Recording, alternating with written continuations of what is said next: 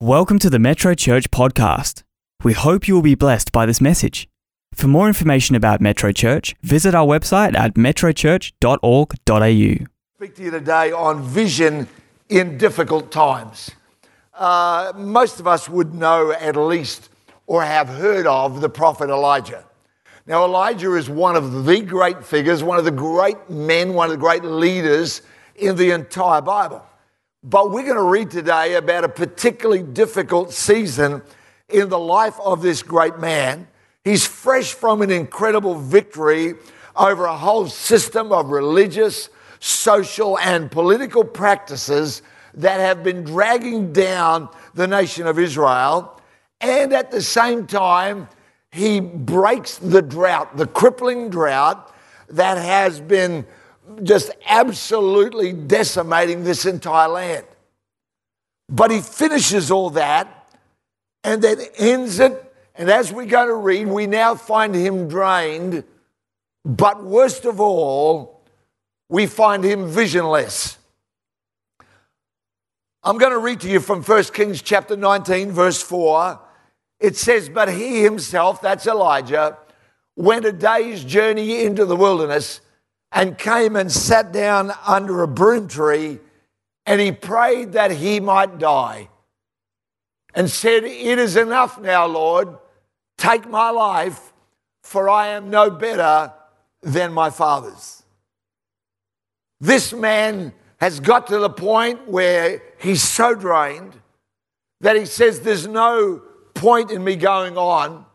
Everything's hopeless. And his visionless state, he actually desires to have an end to it all. I want you to notice this morning that his visionless state is not the result of failure or some big disappointment in his life. It's not that he stepped out and it didn't work and so now he feels like giving up. It's not that at all. It actually comes after an incredible victory. Today, I'm not just speaking to those of you that might be doing it hard. Maybe you're in the middle of uh, some incredible financial restriction or a business reversal.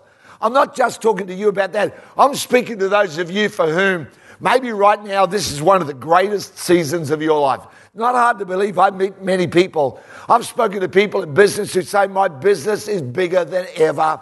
They've had an incredible lift in this difficult season. They're actually flying high. I've spoken to others that have seen incredible reach and influence enlarged in their world. But I want to say this to you that success and failure are alike in this that for many people, they are followed by a gigantic stop sign. I'll say it again. Success and failure are alike in this that for many people, they are followed by a stop sign.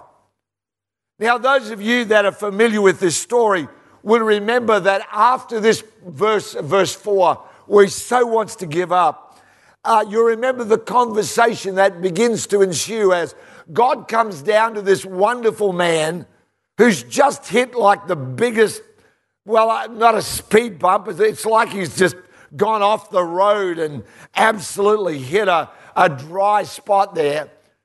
But after this, God begins to speak to this man and starts revealing to him the things that Elijah can't see in his weakened state. Listen to me.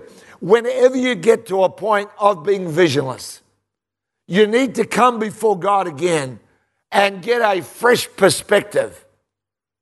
When he has this conversation in his weakened state, he begins to discover that things actually are not the way they appear to him. That his feelings of abandonment, of rejection by his own people, the thoughts that there's no point and why bother, actually have no basis in reality. And he gets a glimpse through a window into a, a different picture than the one he's been carrying in his heart, the one he's been meditating on, and the voices that have been speaking to him. 1 Kings 19, verse 18, God says to this man this, Yet I have reserved 7,000 in Israel, all whose knees have not bowed to Baal, the false God, over whom uh, his supporters he got the victory, and every mouth that has not kissed him or bowed down in devotion. In other words, God says, You say you're alone. You say you're the only one. You feel like you, there's no support. The reality is, you're not only not alone, you were never alone. Not only are you not alone, you were never alone. Come on, folks. Lots of times when we get to either the point after great success, we can feel like, well, where was everybody when I needed them? Or you go through a deep, dark space in your life, and it's easy to look around and go, well, where were my friends then?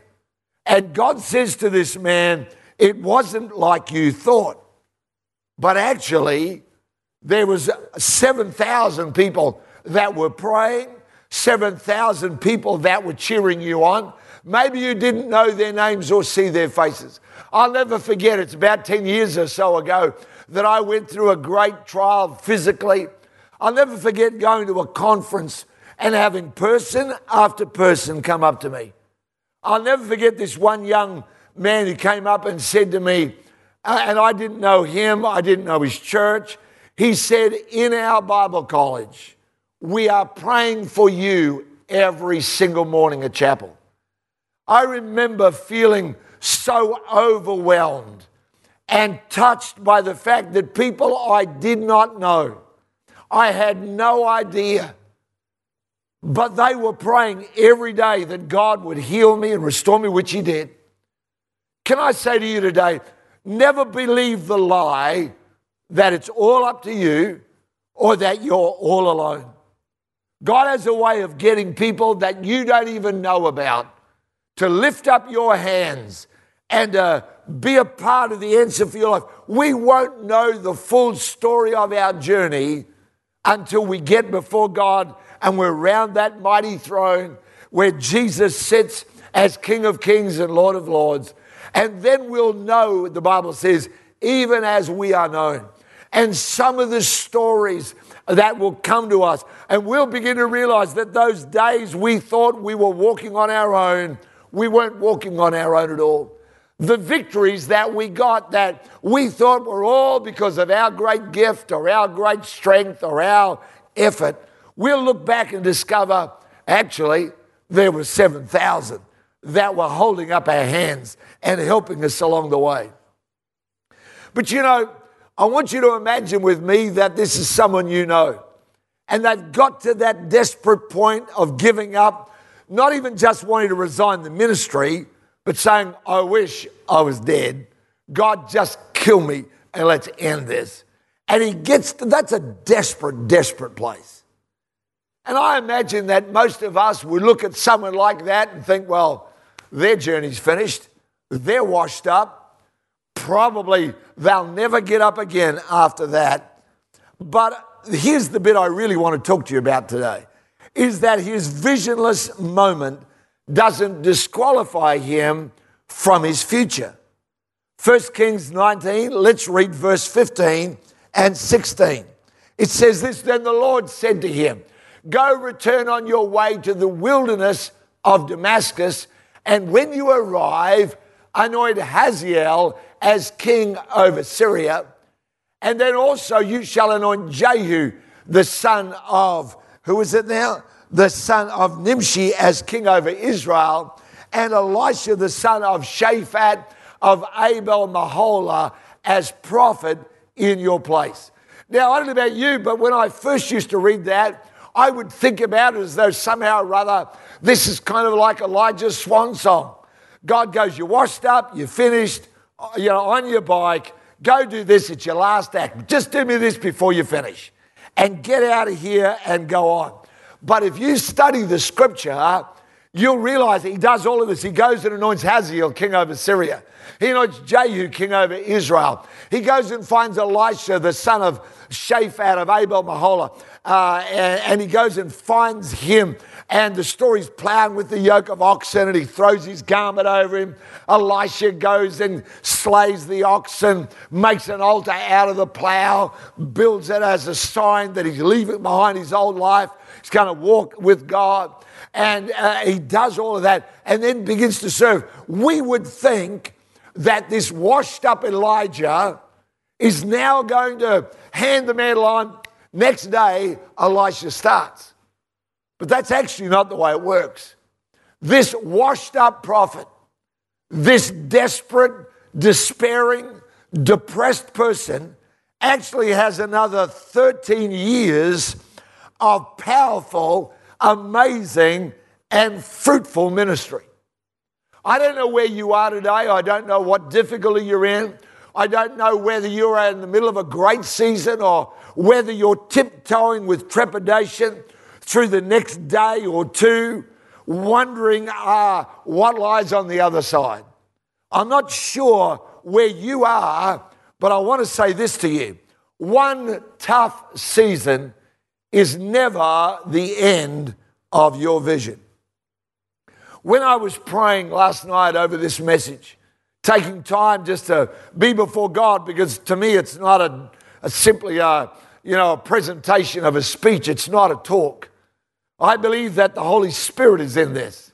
And I felt so very keenly aware last night that somebody today is a part of this service listening to this moment, and you're at that same point of absolute despair you feel like you are completely at the end of your tether, as we say here in Australia. You feel like, what on earth? This is, uh, it's the end of it. I don't know whether it's your business, whether it's a relationship, a marriage, or whether it's a health thing or whatever, I don't know. But I was very aware there was somebody. I'd love it if at the end of the service you'd go to that text number and text in a request so we can keep praying with you or simply go onto the web and lodge your prayer request there. But one tough season is not the end of your vision. Where we would look at Elijah and go, whatever, that's done. God looks and says, you know what? Not only are you not done, I'm going to make sure that you've got another 13 years. That's a long time. Wasn't a week, wasn't a month, it wasn't six months, and then you're transitioned. 13 more years of fruitful and amazing ministry. But here's the other thing that every one of us needs to keep in mind.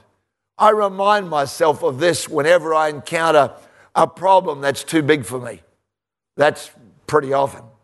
Whenever I encounter an opportunity for which I don't have the resources, be they financial or be they the right people or be they the right timing or or favorable circumstance, I like to remind myself of this truth that God's vision is always greater than my resources, the time I have available, and my best efforts. God's vision is always going to be greater than what I've got around about me. Think about Jesus feeding the 5,000. He says, Give them something to eat. Because the disciples say, It's all over. This is impossible. Jesus said, Give them something to eat. And they go, Are you kidding? Look how many people there are. And he says, Well, what have you got?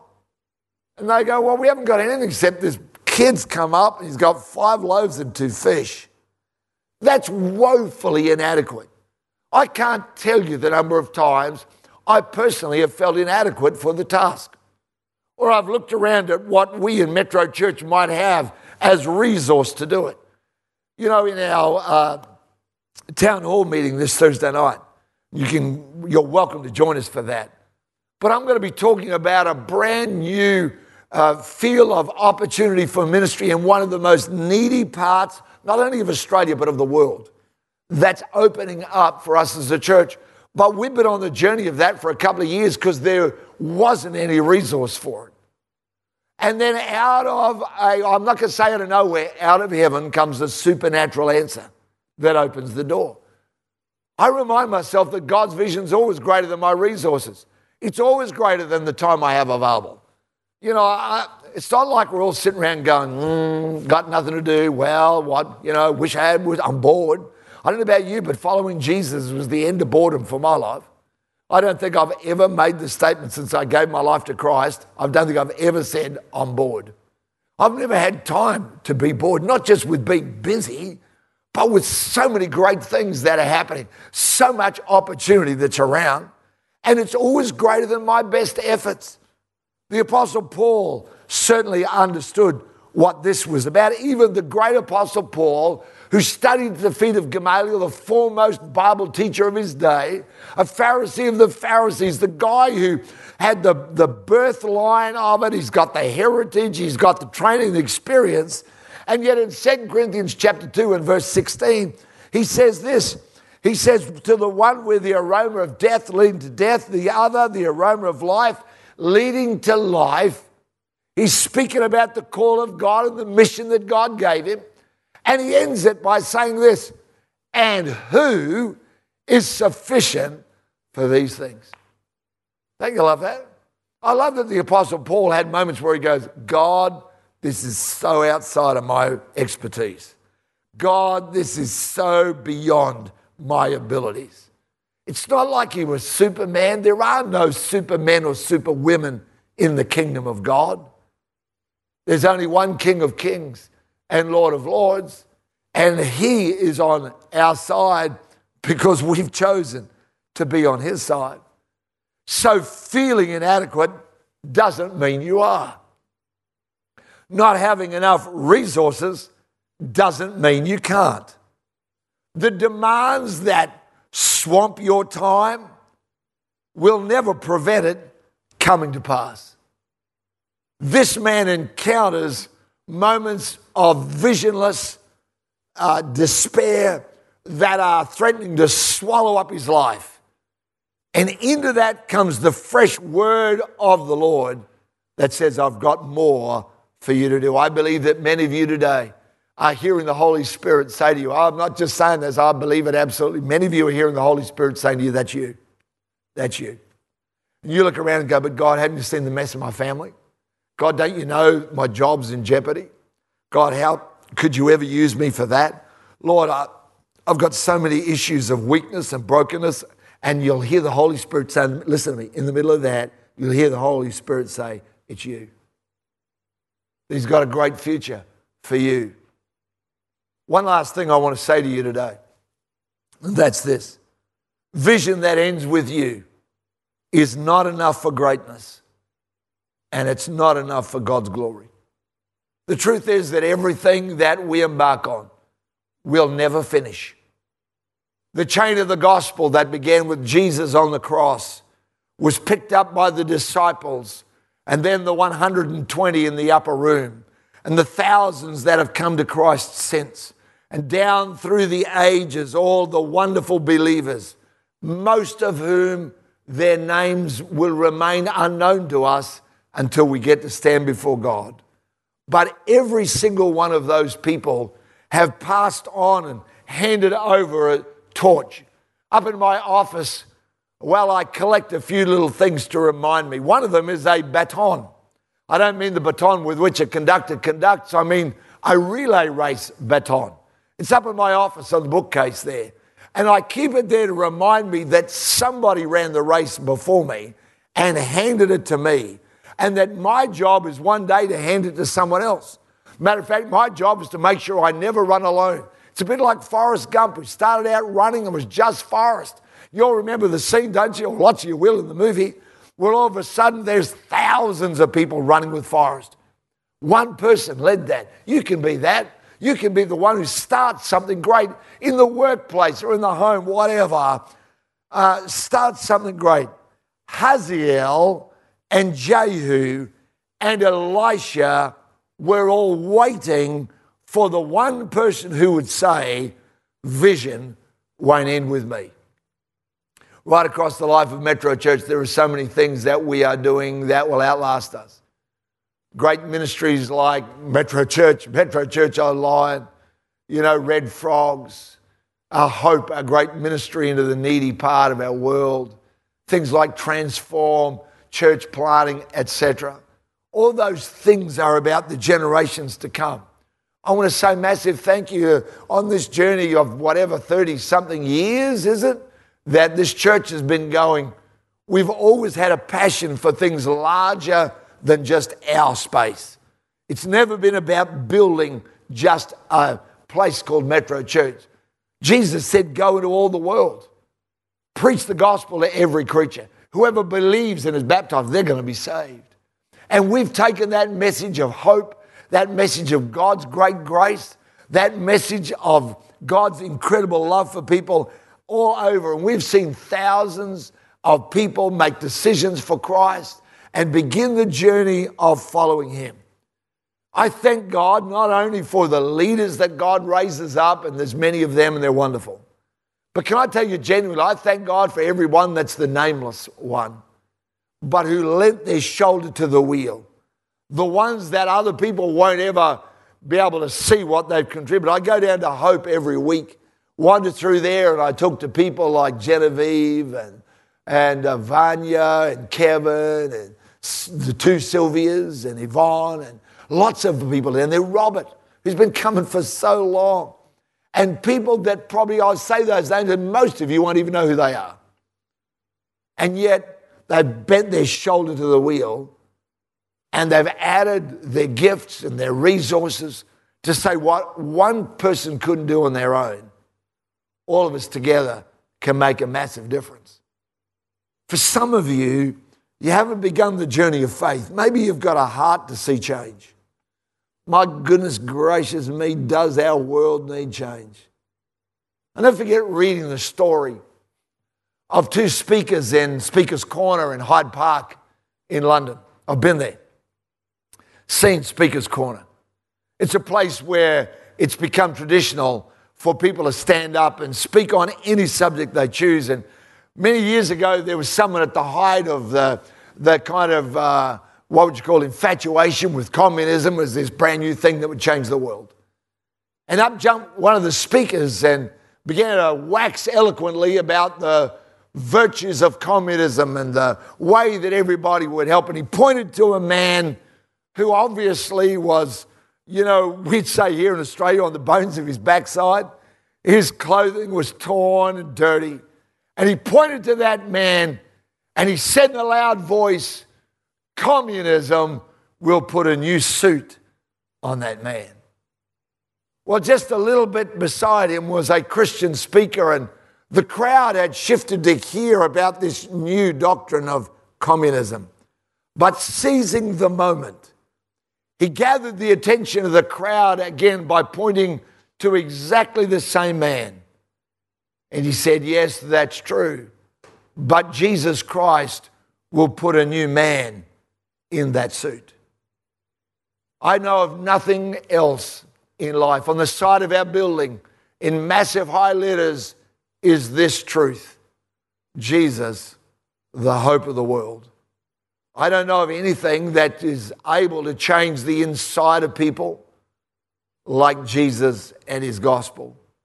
I don't know of anything I could tell you about. I've seen it so often where people have come in one way and literally have walked out changed. The gospel's not a self improvement program. It's not a bunch of truths that just kind of follow like the Ten Commandments. It's not that at all. It's receiving Jesus. We sang it this morning I'm a new creature. I've been born again. You have changed me. It's a beautiful song. But it's not just a nice song, there's a truth in it. And you know how it starts? It starts when you say yes to Jesus. You go, Geoff, can't be that easy. But Elijah's life was changed by one moment where God spoke. Right now, God's speaking to you and saying, Come on, that's you. Say your yes. I want to encourage you to do that. Honestly, with all my heart, I would, I would say, please, would you let Jesus come into your life? Say yes to him in the privacy of your own world. We've made it so easy here at Metro. All you do is text yes to this number in Australia 0488 826 392. If you'd prefer to get this help via email, uh, or you're outside of Australia, you simply go to yes.metrochurch, M-E-T-R-O-C-H-U-R-C-H, dot org, O-R-G, dot au.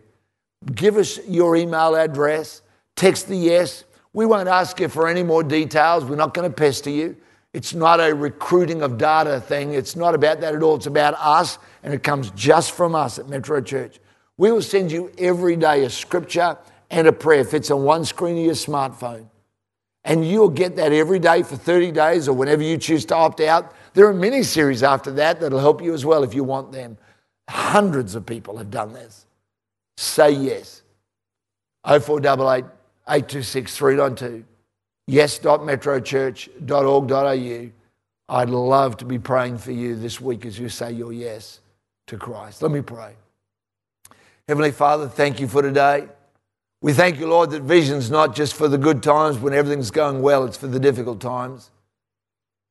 Matter of fact, Lord, vision's more important when times are challenging. I pray, God, you will, I know you're speaking to lives, saying, Come on, you're not finished.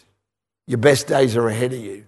Lord, I pray the word of the Lord will have great power and impact into every life in Jesus' name. I pray for those people that are saying yes. Pray for those ones, Lord, that are going to go online and just log that in. And they're going to begin a journey with you that'll help them. We thank you for them. Thank you for them being born again in Jesus' name. Amen. Amen. Hey, listen, tonight I'm speaking on really part two of this, I guess, uh, which is called keeping vision. Because sometimes you get under pressure, like if Elijah can lose vision, anybody can. So I want to talk to you tonight about how to keep that. We've got some special treats in store as well. It's been great being with you, Metro Church Online. Look forward to seeing some of you next week. I'll see all of you, Metro Church Online. Some of you I'm going to see right here in the building. That'll be pretty cool, even with all the restrictions still in place. Uh, God bless you. Hope you have an amazing week.